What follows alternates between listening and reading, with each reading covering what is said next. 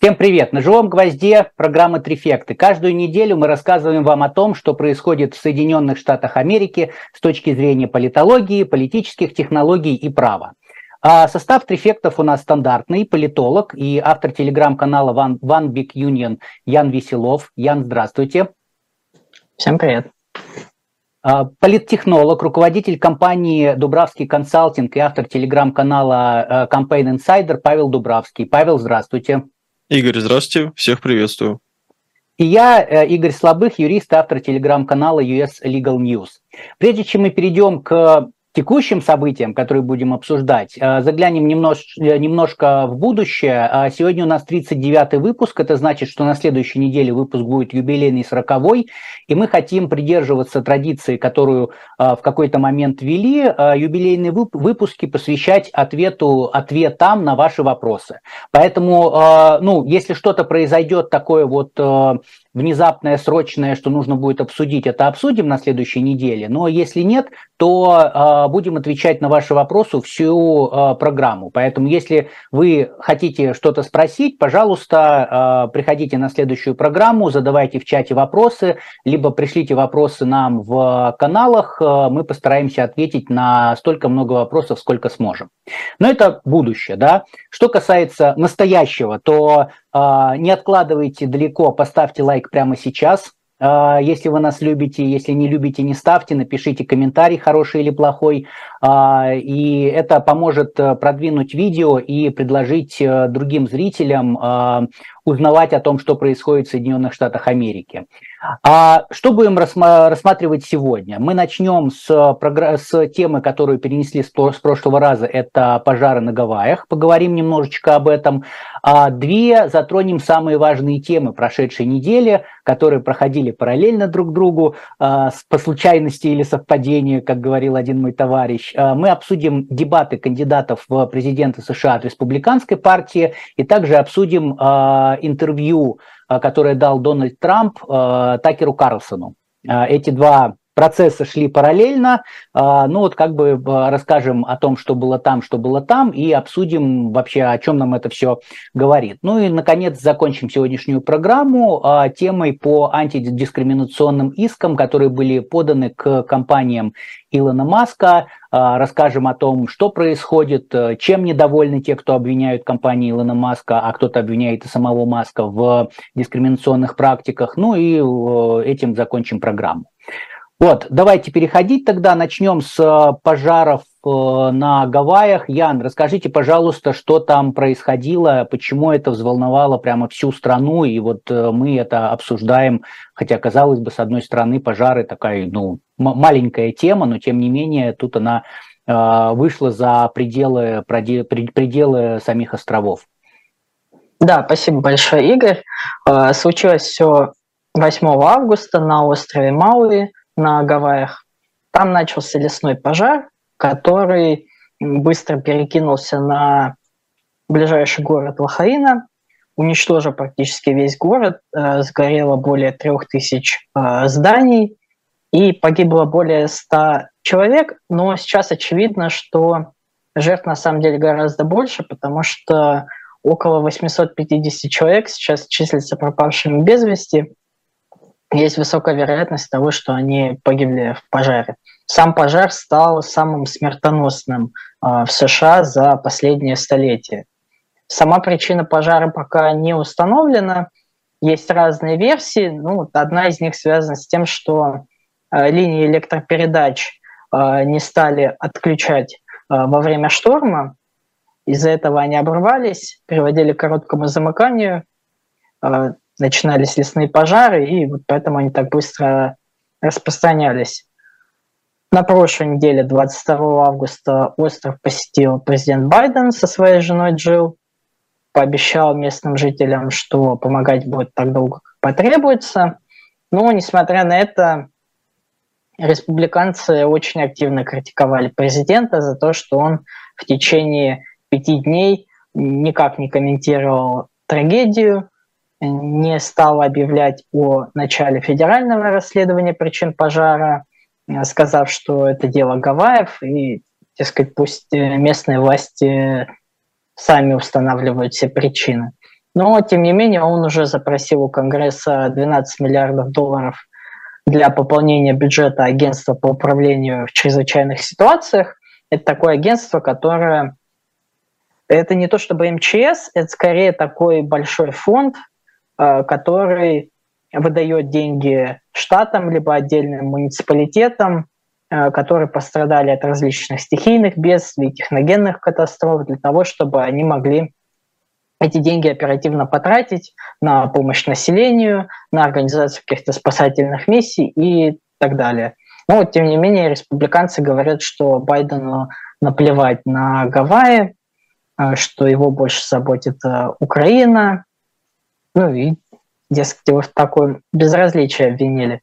Но тут, на самом деле, э, интересно еще, что Washington Post буквально на днях вышла интересная статья о том, что когда в 2018 году на Мауи тоже случился лесной пожар, хотя он был куда менее разрушительным, он тоже затронул некоторые населенные пункты, э, тогда предложили целый ряд мер, которые мог бы помочь как минимум минимизировать риск э, подобных пожаров в будущем. И несмотря на то, что вроде как и денег выделили на это, и место под э, персонал, увеличили, но чиновники толком ничего не сделали, местные жители очень много на самом деле на это жаловались, и когда начался этот пожар, многие, собственно, припомнили чиновникам, что вот, а помните, в 2018 году у нас пожар был, э, и вы ничего не сделали. Ну вот пока продолжается расследование, наверное, каких-то виновных э, найдут. Э, ну, это тоже политическая такая составляющая, то есть для правых для консерваторов и республиканцев это признак того, что Байден не хочет заниматься Америкой, что при нем все разваливается, э, ничего не работает. Для левых и демократов э, лесной пожар на Мауи – это такая... Он органично вписывается в череду э, других природных явлений, которые они связывают с изменением климата, и для них это тоже такой тезис достаточно традиционный, что вот все там, смерчи, лесные пожары, ураганы – это все от изменения климата. Нужно вкладываться в возобновляемые источники, нужно вкладываться в безопасность нашей электрической сети. Ну и вот аргументы поэтому обоих сторон э, такие достаточно стандартные. Да, Ян, спасибо. Павел, хотите что-то про Гавайи добавить? Да, я бы, честно говоря, позволил себе не согласиться с Яном, что здесь прям разделение на левых-правых республиканцев, консерваторов и там прогрессивных левых и демократов. Мне кажется, что здесь повестка, вот я могу помнить вот этот исторический прецедент, по-моему, первая чеченская, когда в России начиналась, Борис Николаевич Ельцин при решении о штурме там Грозного находился в США. Вот я точно не помню, мне почему-то кажется, что это именно так было. Пусть меня в комментариях поправят. И там тоже, как бы, понимаете, то есть, ну, ситуация крайняя, надо что-то делать, принимать решения стране, а президент находится в другой стране. Здесь Байден не находился в другой стране, он находился на пляже, когда его спросили спустя несколько дней, а что будем делать с Гавайи, он сказал без комментариев. Ну, это президент Соединенных Штатов Америки. Мне кажется, что с точки зрения именно антикриза, вот если с точки зрения классического такого пиара, абсолютно неверно. Возможно, его застали врасплох из того, что он, по-моему, там в отпуске был или отдыхал с семьей. Возможно, что-то еще. Но, с другой стороны, ну, как бы надо к чиновникам, а президент это все равно чиновник, несмотря на то, что он избирается, как бы в таком глобальном смысле, это чиновник. Надо с них, простите меня, спрашивать. В любом случае, неважно, какая это страна. Ну, здесь можете обвинять меня в либертарианских взглядах, но все равно я считаю, что надо относиться к этому именно так. И здесь, с точки зрения классического пиара, Байден очень плохо отработал эту повестку. Так же плохо, как Трамп в 20-м, э, в конце 19-го, начале 20-го отрабатывал по ковиду. То же самое. Э, сначала не давал комментарии, потом отказывался что-либо предпринимать, а потом не соглашался с тем, что вообще ковид убивает людей, и смеялся над людьми, которые там умирали от ковида.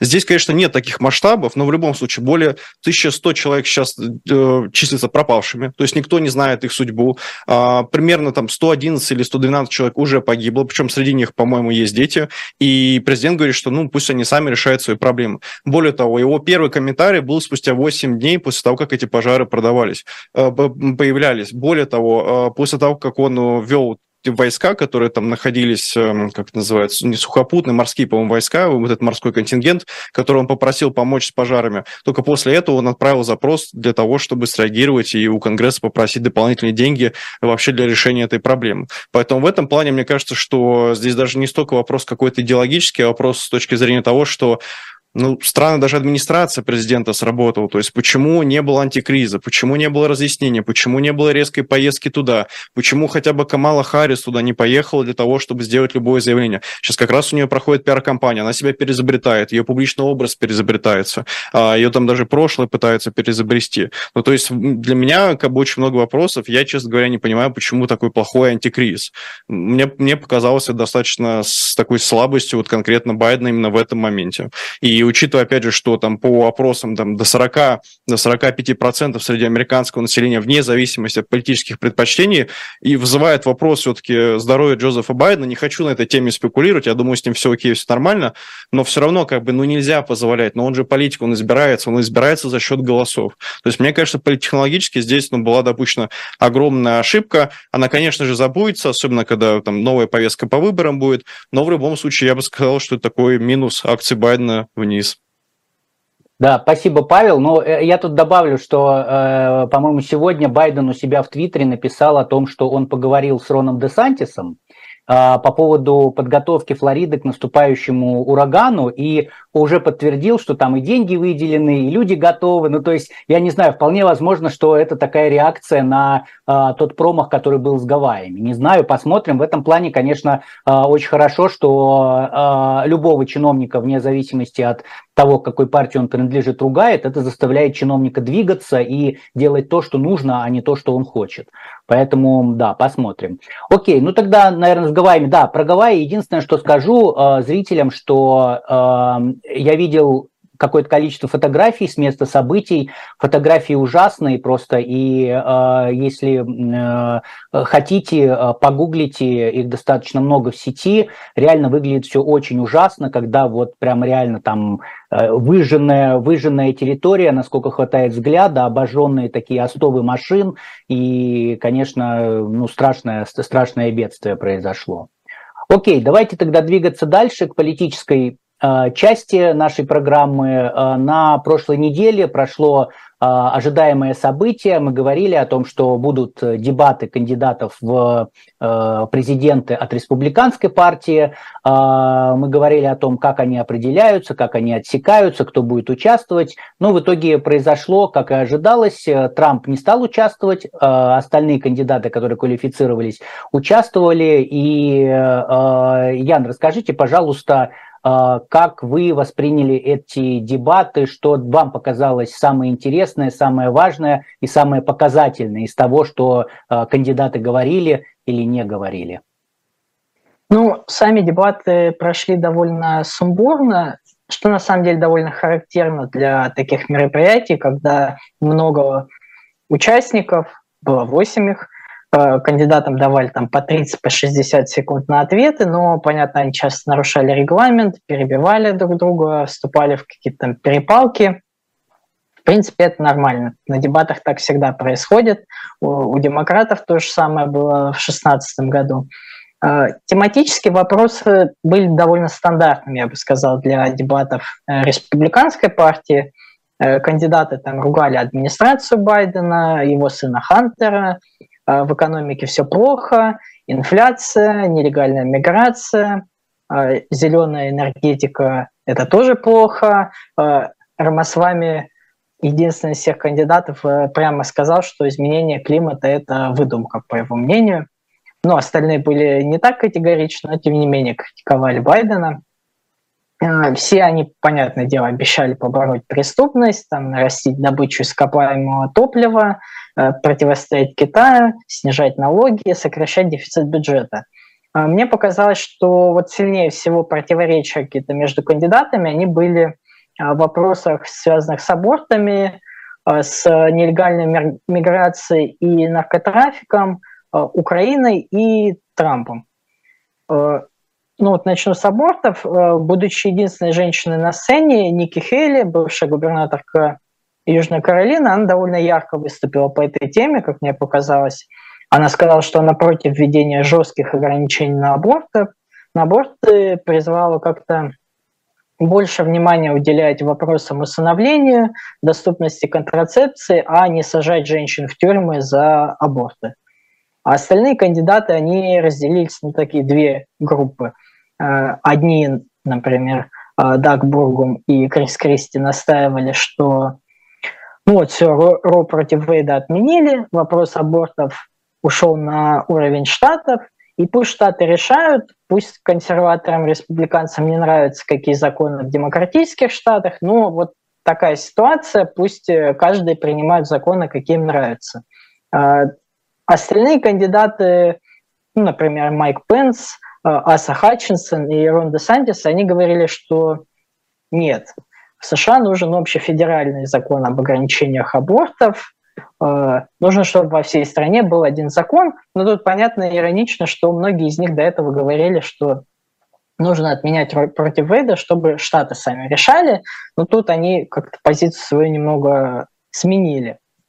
А, по поводу миграции все тоже довольно такую жесткую позицию занимали, даже Крис Кристи, который, ну, наверное, самый умеренный относительно из них, сказал, что всех нелегальных мигрантов, живущих в США, нужно депортировать, а по разным оценкам в США где-то ну, около 10-11 миллионов э, нелегалов.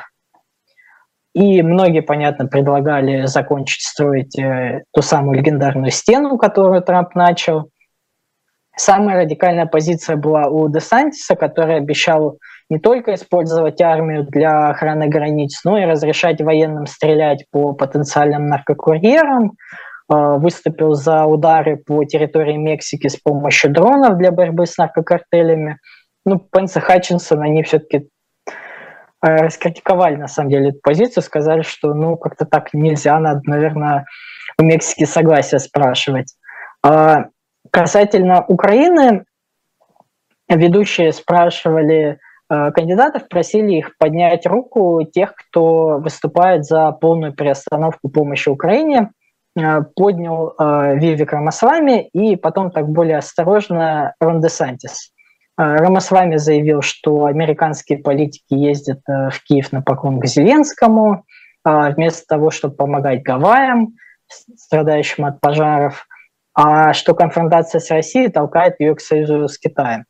Ну, на него сразу накинулись Пенс, Кристи и Хейли, говорили, что, дескать, он во внешней политике ничего не понимает, а, никак это не поможет, и вообще Украину защищать правильно. Десантис такую более осторожную позицию занял, сказав, что нужно защищать свои границы США, а не украинские. Но ему тоже оппоненты сказали, что, ну, дескать, это не какой-то выбор между одним и другим, можно, в принципе, делать то и другое. Трампа, как вы, Игорь, сказали, на дебатах не было, но он на них э, присутствовал все-таки так символически. Э, кандидатов спрашивали об обвинениях в его отношении, и тут кандидаты на три группы разделились. А, Хатчинсон и Кристи, они подняли руки в ответ на вопрос, откажутся ли они голосовать за Трампа, если его признают виновным в уголовном преступлении. Что тоже на самом деле странно, потому что кандидатов перед дебатами всех а, просили подписать э, обещание лояльности, так называемого, то есть обещать, что они будут голосовать за кандидата от республиканской партии, победителя праймерис, вне зависимости от того, кто это, а тут они сразу говорят, что если он победит и его осудят, то мы за него голосовать не, будут, не будем. Вивик Рамасвами, напротив, сказал, что Трамп – это лучший президент США в 21 веке, обещал его помиловать, если победит на выборах. Но тут не очень понятно, если тебе настолько нравится Трамп, то зачем участвовать э, в праймерис? Остальные такую умеренную позицию заняли, старались не говорить особо о Трампе, если их не спрашивали, критиковали Минюст за политизацию, то есть решили э, не тыкать палкой в медведя, я бы так сказал. Э, касательно того, кто победил на дебатах, отчасти победил Трамп, потому что он себя так э, дистанцировал, поставил над схваткой, я бы сказал. Но из присутствующих – как мне кажется, победил Вивик Рамасвами, потому что у него были такие очень резкие, эксцентричные э, предложения, э, которые часто срывали аплодисменты. Остальные кандидаты его сильно критиковали, называя новичком, э, неопытным. Крис Кристи его назвал вообще чатом GPT, потому что он использовал фразу Барака Обамы. Но эта критика, мне кажется, нашла ему все равно на пользу, э, потому что он привлекал к себе внимание – а, больше эфирного времени у него было. Ну, и то есть он о себе громче всех заявил. На втором месте я бы поставил Ники Хейли, потому что она вот по абортам внешней политики хорошо высказывалась и показала себя как такая профессиональная, прагматичная и даже сострадательная. Крис Кристи хороший дебатер, он хорошо выступал, но было видно, что он не чувствует аудиторию. То есть он каждый раз, когда он критиковал Трампа, ну, зал буквально гудел э, в неодобрении. Майк Пенс э, говорил вообще на самом деле больше всех на дебатах, но выступления были какие-то такие затянутые, пространные, было очень много всяких религиозных отсылок, и у меня такое ощущение, что аудитория уже вот такой вайб э, пастора не очень цепляет, им уже нравится вот такой энергичный популист типа Рамасвами и Трампа. Э, для меня главный проигравший – это Рон де Сантис, Э, у него же слили, мы обсуждали в прошлом выпуске его стратегию дебатов, он должен был атаковать Рамасвами, защищать э, Трампа. На этих дебатах он не делал ни того, ни другого, и мне показалось, что потому что он не делал этого, у него как бы запасной никакой стратегии в итоге не оказалось. У него выступления были какие-то очень, казались очень заученными, а тон речи иногда вот походил на крик, э, чем на эмоциональной экспрессии, у меня лично очень какой-то дискомфорт вызывал. И он воздерживался от нападок на других кандидатов, то есть старался тоже как-то в стороне быть. Ну, остальные кандидаты, там, Хатчинсон и Бургум, для них э, счастье, что они вообще на дебаты попали. Бургум вообще порвал ахиллово сухожилие и ожидал, что его не будет на дебатах. Э, Тим Скотт э, тоже очень скучно выступал, очень бледно тоже сильно не вступал в споры с оппонентами, хотя в СМИ было много статей, что вот его сейчас Донна рассматривают как альтернативу Десантису, но мне кажется, что пока он явно не дотягивает. Вот у меня такие примеры впечатления. Да, спасибо, Ян. Э, я улыбаюсь, потому что фраза о том, что Тим Скотт выступал бледно, звучит достаточно интересно. Да, Ян, спасибо. Павел, а, как вы себе видите дебаты? Кто проиграл, выиграл? Какой главный там месседж на дебатах? Вот э, с вашей точки зрения, а, что там было? Э, да, Игорь, спасибо. Я позволю себе немножко не согласиться э, с Яном. Опять же, сегодня, видимо, я буду не соглашаться. Ценю вашу шутку, пытаюсь ее выбросить из головы, чтобы просмеяться. О, а, в общем, а, немножко расскажу о контексте, как я, например, эти дебаты смотрел. А, я посмотрел два раза их. Первый раз я посмотрел на фоне российских новостей. Объясню почему. Все, что там происходило с Евгением Пригожиным, умер, не умер, вот это и так далее. И я смотрел с позиции как бы контекста политического, что в России обсуждается, буквально смерть. Ну, смерть, все, то есть ничего другого, не будущее, даже не столько настоящее, смерть. И что обсуждается в Соединенных Штатах Америки, несмотря на то, что там темы с абортами, темы там с экономикой, с мигрантами, и прочими. И вот на этом контрасте я, вот, честно говоря, эмоцию словил. То есть я почувствовал, мне дебаты в этом плане больше понравились. Естественно, как эксперт я решил, что окей, ну, через эмоциональную призму смотреть неправильно. Э, проспался, с утра встал, посмотрел их второй раз, э, уже более, так знаете, пристально. Мне показалось, что, ну, как бы очевидно, главный победитель Трамп. Вот просто мне кажется, это сто процентов. Почему? Он ломает исторический институт самих дебатов. Вот прямо сейчас. Его нет, он выигрывает по опросам, и мне кажется, что он вообще может выиграть номинацию от партии, не участвуя в дебатах. Тогда вот здесь вопрос, что будет делать дальше партия на следующих выборах, обязана, например, участвовать в дебатах, либо вообще, может, пересмотрит сам институт дебатов. А, второй аспект. Если говорить о лузерах, то Тим Скотт вообще не показал своей харизмы, вообще не показал себя как э, хорошо говорящего на самом деле политика, как политика, который умеет обращаться не только к афроамериканскому электорату, как, ну, очевидно, он афроамериканец, а вообще в целом по такому широкому, консервативному даже электорату, не смог себя показать. А, Даг Бургум, я бы назвал его милашечка номер один. Почему? Он был самый милый вообще дебатер, он ни с кем не спорил. Он говорил, ну, вот аборты как бы это, ну, да, вот я против абортов, но пусть штат решает. Я бы не хотел, чтобы мы заставляли всех. Вот у меня Конституция, здесь пятая поправка, которая говорит, что федеральное правительство вмешиваться не может, значит, решают штаты. Или там вопрос про мигрантов, он тоже так, типа, ну, как бы не знаю, как бы вот, ну, не знаю, у меня прям, я, я почитал консервативных критиков, они написали, что политический Бургум э, себя захоронил бронил, но как человек он показал себя самым таким э, наиболее притягательным, наиболее эмпатичным вообще человеком. И в целом просто выглядел так, улыбался все время так. Я даже все скриншоты сделал, хотел на аватарку поставить, потому что ну, ну, это просто лицо ну, не передать. Это невозможно передать эти эмоции. А, кто еще? Аса Хатчинсон.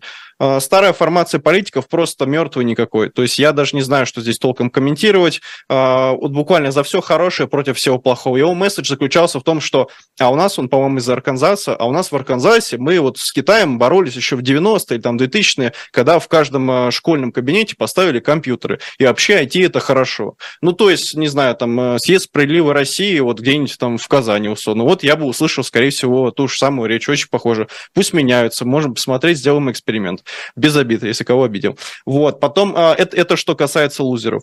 Что касается такого хорошего... А, нет, извините, еще один. А, к сожалению, Крис э, Кристи, бывший губернатор штата Нью-Джерси, который был, по-моему, первым красным губернатором за 12 лет в этом штате. То есть он еще пытался апеллировать все время к своему опыту, что в свое время Рейган был из Калифорнии, которая была синяя, и он стал красным э, президентом США. И то же самое Крис Кристи может сделать. Но я абсолютно верно подчеркнул, что аудитория его не выкупала. Он не попадал в аудиторию. Он пришел воевать с Трампом, а в итоге аудитория сказала, ну, руки прочь. Ни в коем случае не трогай. Трамп наш, уходи, ты нам не нужен. Но я бы за него проголосовал по одной простой причине. Он сказал, что все про НЛО рассекретит, про зеленых человечков тоже расскажет, поэтому я бы ему свой голос в этом плане отдал.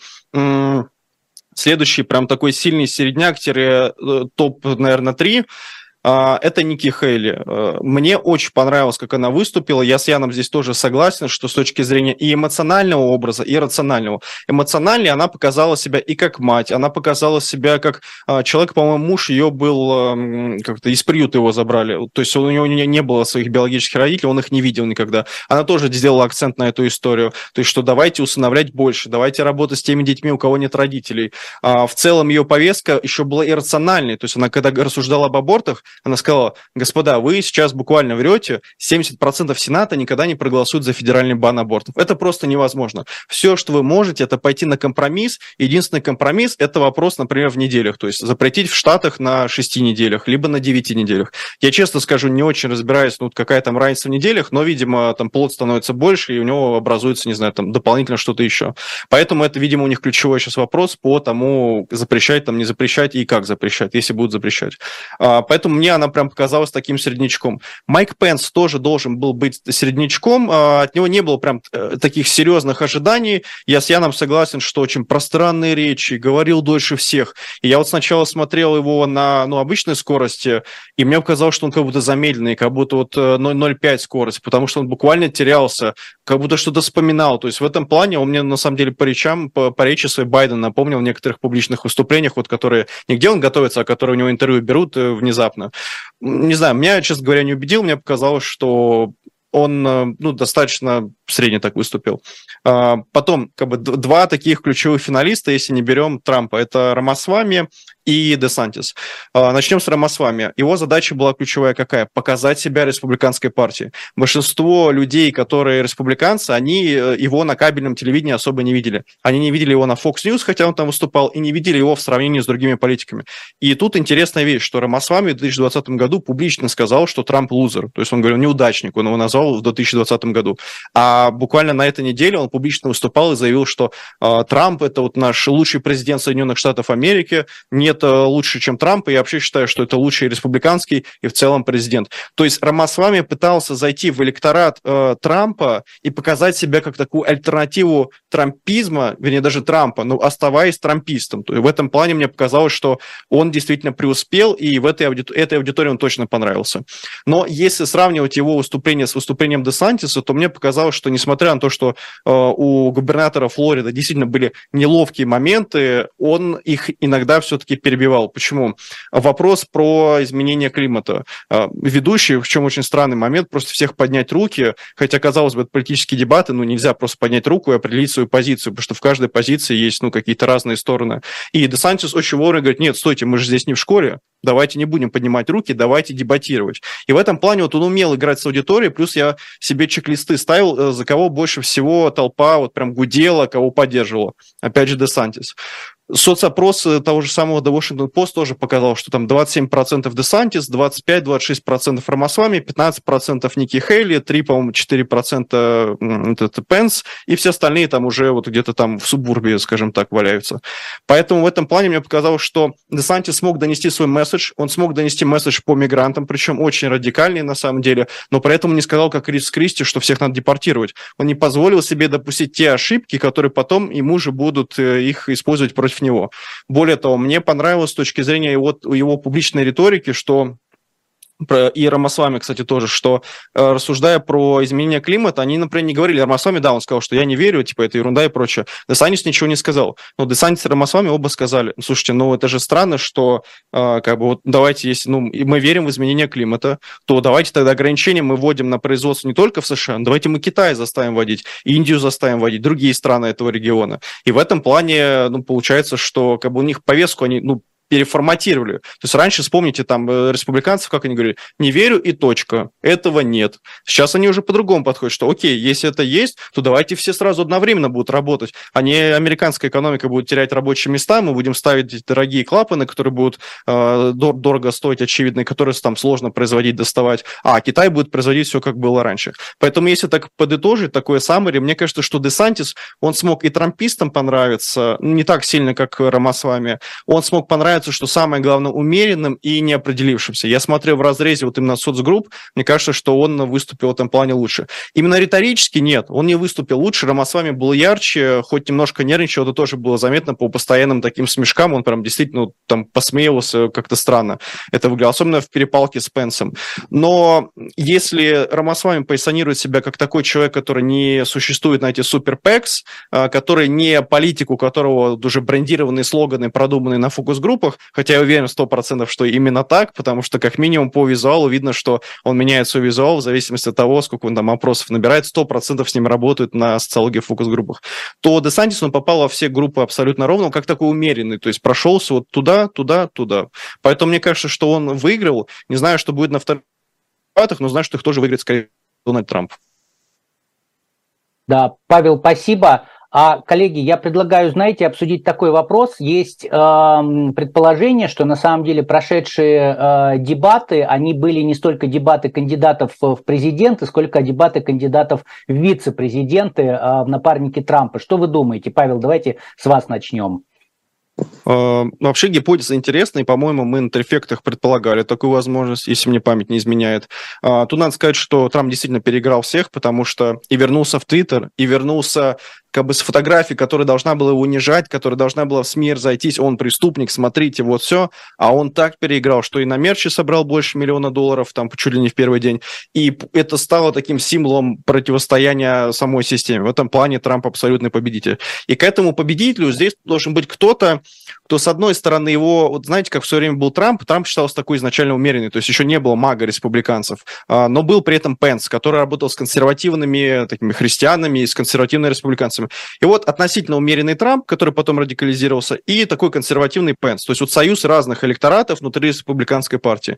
Здесь мне кажется, что если прямо Рамасвами был бы ну, как бы на билете вице-президентом, потенциальным кандидатом вице-президента, это прям два таких ярких трамписта. Но, с другой стороны, какой плюс есть у Рамасвами, как бы цинично это не звучало, он как бы вот people of color, то есть он буквально представитель одного из нацменьшинств, этнической группы, и в этом плане он может мобилизовать, он может достучаться, и поэтому Рамасвами, например, агитирует Чикаго, где очень часто республиканцы вообще там некоторые э, дистрикты не приезжают, то есть некоторые круга вообще не заезжают. Поэтому, как теоретически, вот если электоральная социология покажет, что он так, было бы интересно посмотреть на Десантиса, но я бы на месте Трампа взял бы Ники Хейли. Почему? Сильная международная политика, один из лучших опытов, по-моему, она была как раз представителем ООН США при Трампе, то есть он уже с ней сработался, и при этом э, она женщина, и женщина в билете – это тоже э, женский электорат. То есть в любом случае. Мне кажется, что так. Павел, спасибо. Ян, вы что думаете по поводу вице-президентства кандидатов?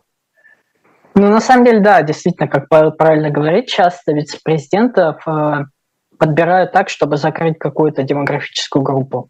То есть, если кажется, что у вас кандидат в президенты э, их не закрывает, нужно, чтобы вице-президент как-то балансировал немного. Допустим, так было Обама и Байден. То есть был молодой Обама, Э, чернокожий, и взяли возрастного э, белого такого дядюшку-дедушку, чтобы как бы остальные такие, ну, вот нормальный парень. Э, или там Маккейн и Пейлин тоже. Женщина как бы закрывала немного электорат. И здесь, да, Рамаслами, в принципе, закрывает э, с одной стороны цветной электорат, с другой стороны э, молодежь. Потому что он в том числе на дебатах очень много говорил, когда его критиковали как раз за то, что вот он во внешней политике не разбирается, во внутренней ничего не смыслит.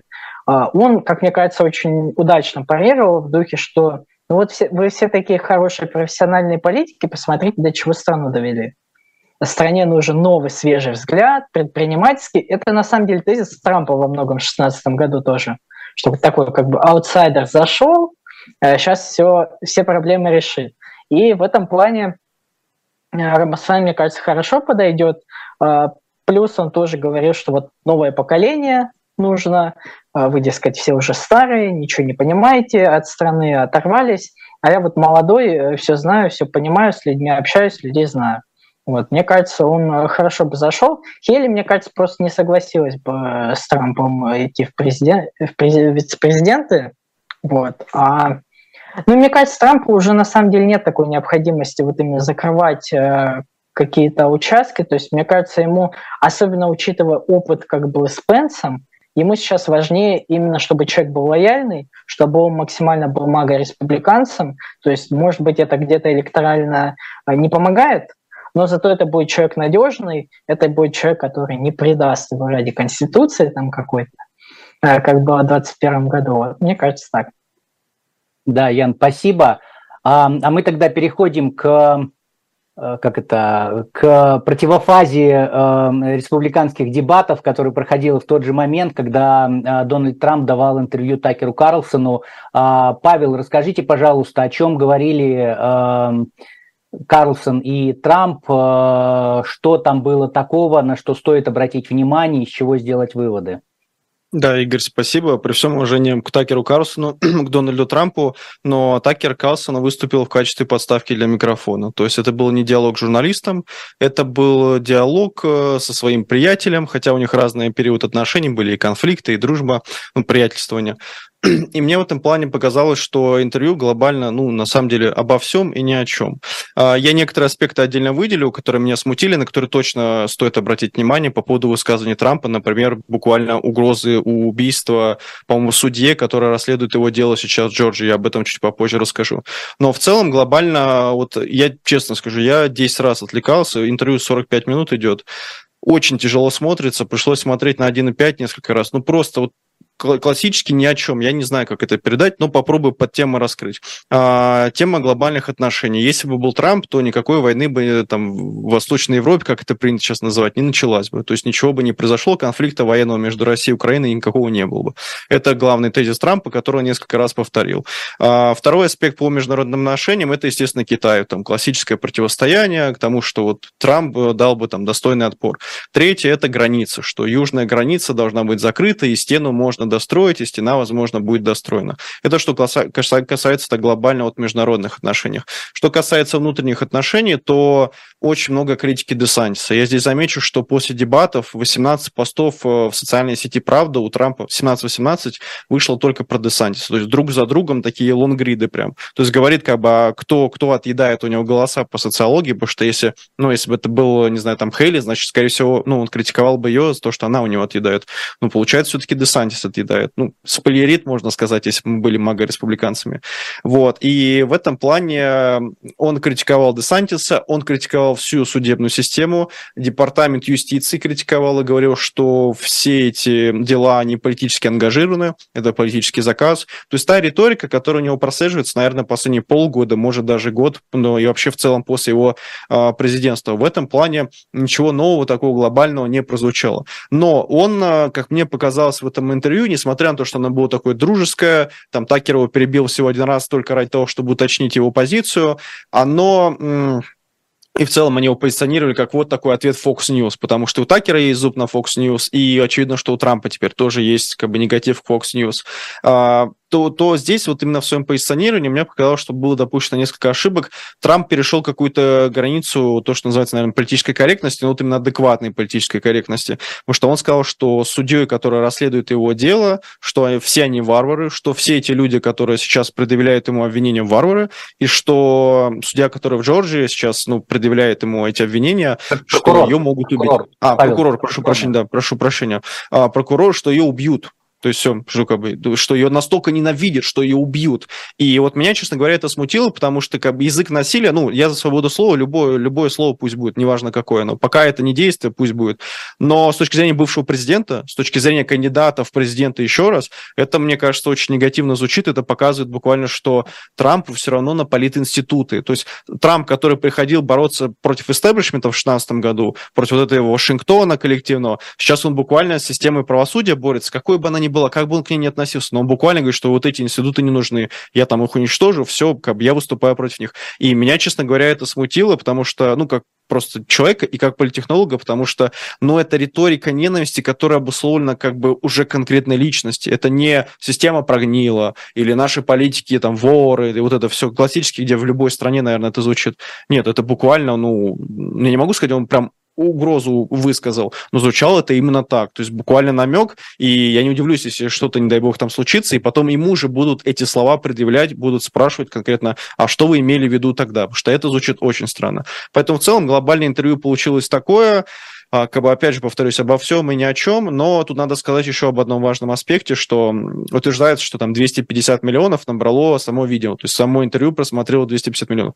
Я человек, который пытался его несколько раз посмотреть, с десятой попытки это сделал, говорю, что невозможно, чтобы 250 миллионов человек его просмотрел. Оно просто скучно, оно неинтересно. При всем уважении к Трампу, он умеет делать крутой, яркий контент, но вот это реально, оно скучное, ну, оно просто скучно, ни о чем. Его эффект был только в том, что, вау, у нас здесь дебаты, а здесь не пришел Трамп, давайте посмотрим.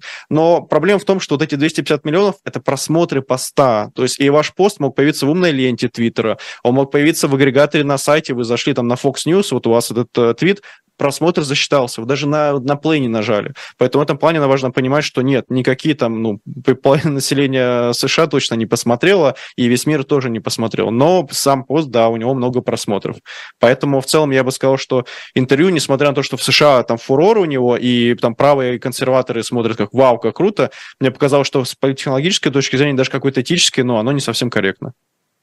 Да, Павел, спасибо. Я здесь добавлю вот как раз э, такую смычку сделать с дебатами а, по поводу поведения такого Трампа, да, этичного, неэтичного. Это как раз то, о чем на дебатах говорил Крис Кристи. Он сказал о том, что, типа, ребята, вы можете соглашаться с а, обвинениями, можете не соглашаться с обвинениями, но, простите, мы с вами говорим о поведении президента США.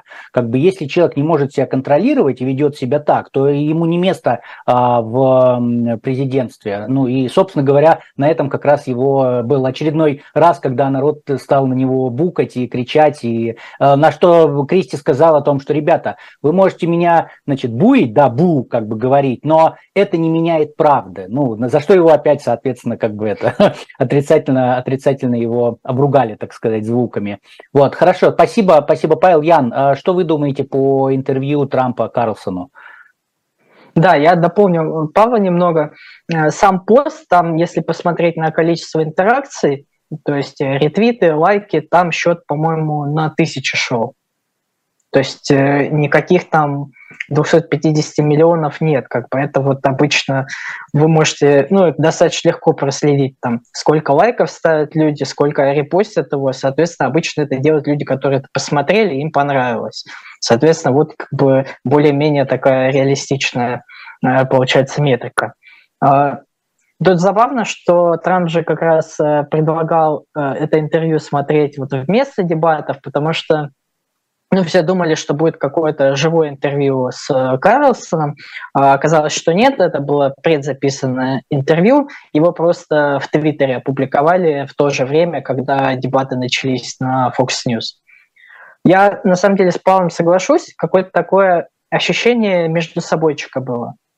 А, Карлсона, которого выгнали из Fox News, и который вот обиженный да, на канал на свой, а, Трамп, э, который тоже на Fox News обиженный, он в самом интервью об этом говорил, что, дескать, вот канал за Десантиса, а потом Десантиса рейтинг упал, и они против Десантиса, но все еще не за меня, но они ко мне вернутся. Ну вот какой-то такой, знаете, вот разговор на кухне. Э, потому что каких-то жестких э, вопросов не было. Э, ну, Карлсон максимально благожелательно был настроен э, к Трампу. Э, Трамп там проехался и по э, Десантису, Асу Хатчинсона назвал жалким, э, Криса Кристи назвал лунатиком. Ну, как обычно, типичный Трамп. Ну, естественно, досталось там Джо Байдену, демократам и, кстати, так называемым бушистам. Трамп э, новый термин такой придумал. Это республиканцы поколения Джорджа Буша-младшего, а в том числе внутри его администрации, например, генпрокурор Уильям Барр который в 2020 году уволился, протестуя против попыток Трампа спорить выборы. И, а сейчас он ну, такой достаточно активный сторонник уголовного преследования бывшего президента. Э, я только одну деталь на самом деле отмечу. Это, по-моему, второй вопрос был в интервью.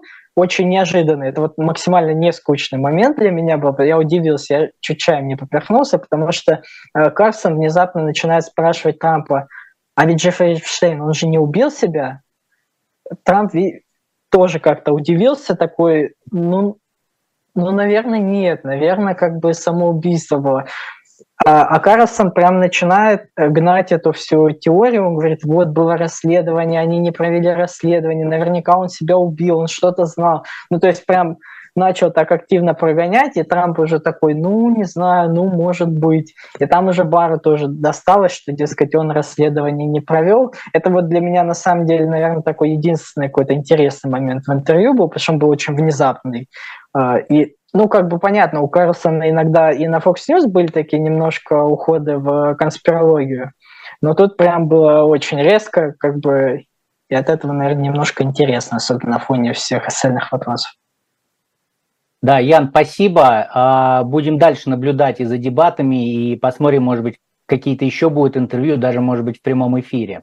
А пока переходим к следующей теме. А, стало известно, что на прошлой неделе Министерство юстиции подало иск к а, компании Илона Маска SpaceX, и суть этого иска в том, что в течение многих лет компания дискриминировала а, людей, которые пытались туда устроиться, и компания принципиально не принимала на работу а, тех, у кого не было грин-карты или а, гражданства американского. Ян, расскажите, пожалуйста, вот про это дело и, наверное, про другие дела, потому что это не единственное дело, когда компании Илона Маска обвиняют в дискриминации именно трудовой.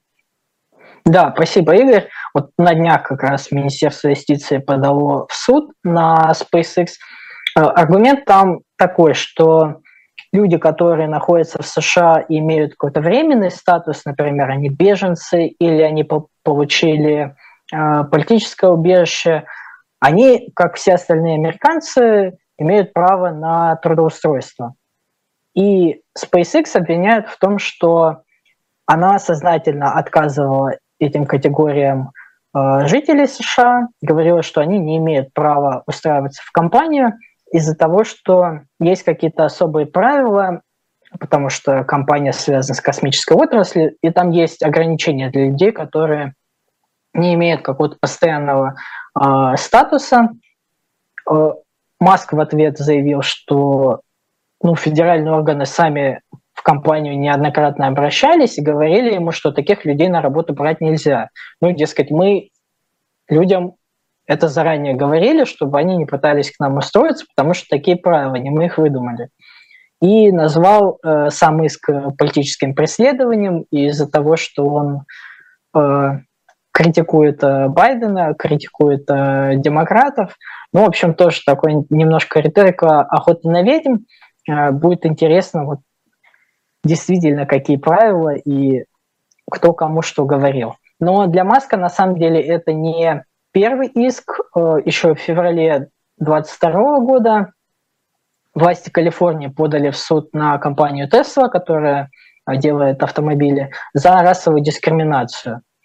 Э, местные власти получили сотни жалоб от работников афроамериканцев, которые трудились на фабрике компании в городе э, Фремонт, по-моему, Они говорили, что их ежедневно оскорбляют э, с таким явно расовым подтекстом, э, черных работ... чернокожих работников подряжают на какую-то самую тяжелую физическую работу, э, специально отведенной части фабрики, которую менеджеры называют темной стороной или плантацией, ну то есть отсылки как бы всем понятны.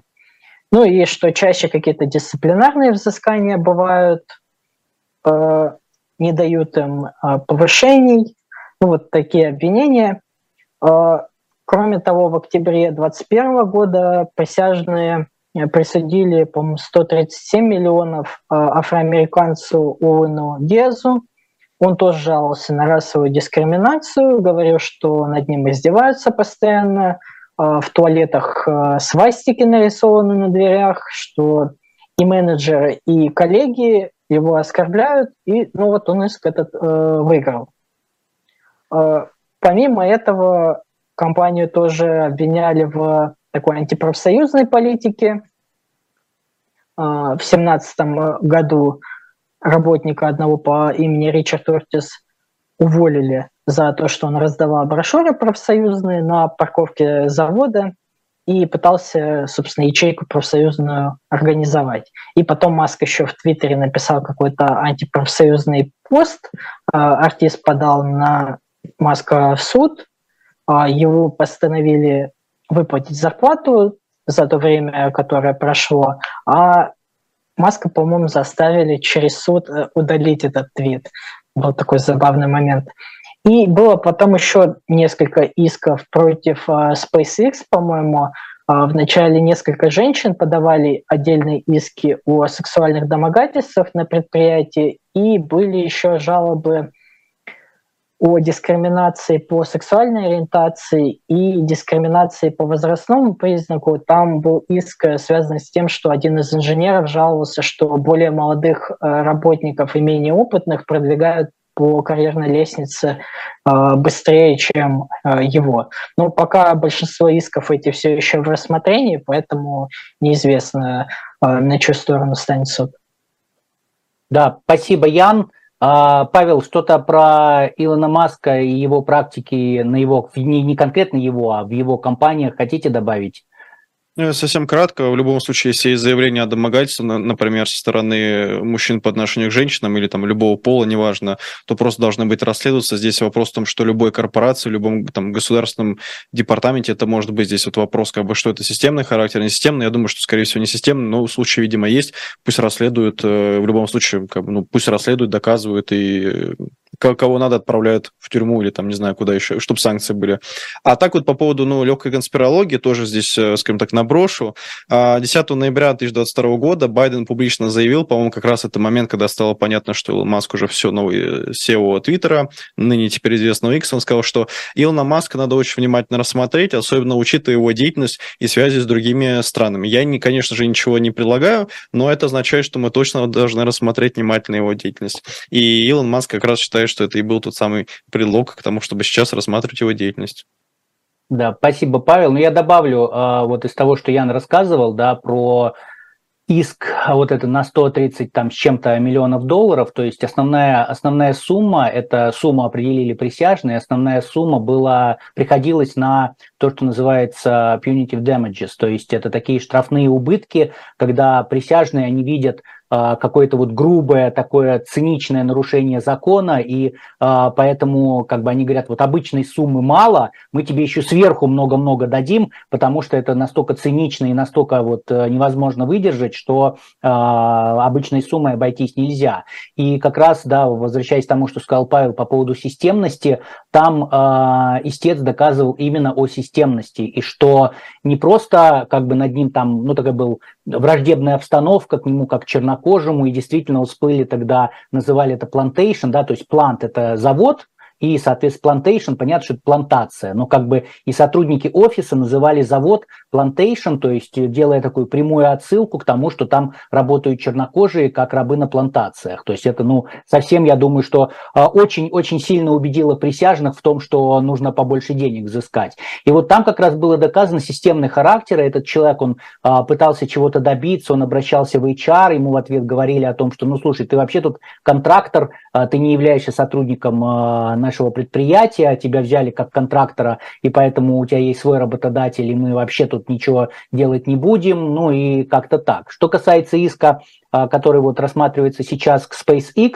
а, да, действительно, а, Маск говорит о том, что законы вот нас требуют, он там упоминает два закона, один из них это International, там не законы, такие нормативные акты, International Traffic in Arms Regulation и Export Administration Regulations, что это вот эти, эти нормативные акты запрещали, он об этом всегда говорил, но Минюст четко пишет, что нет, эти акты вообще не регулирует этот вопрос, и поэтому Маск был абсолютно неправ. Посмотрим, проведут расследование, раскроют доказательства, будем дальше смотреть за этим делом и рассказывать вам.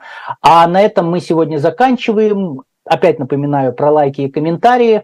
А, спасибо всем большое за внимание. С вами были а, Веселов, Дубравский и Слабых. До следующей недели. Всем пока. Пока-пока.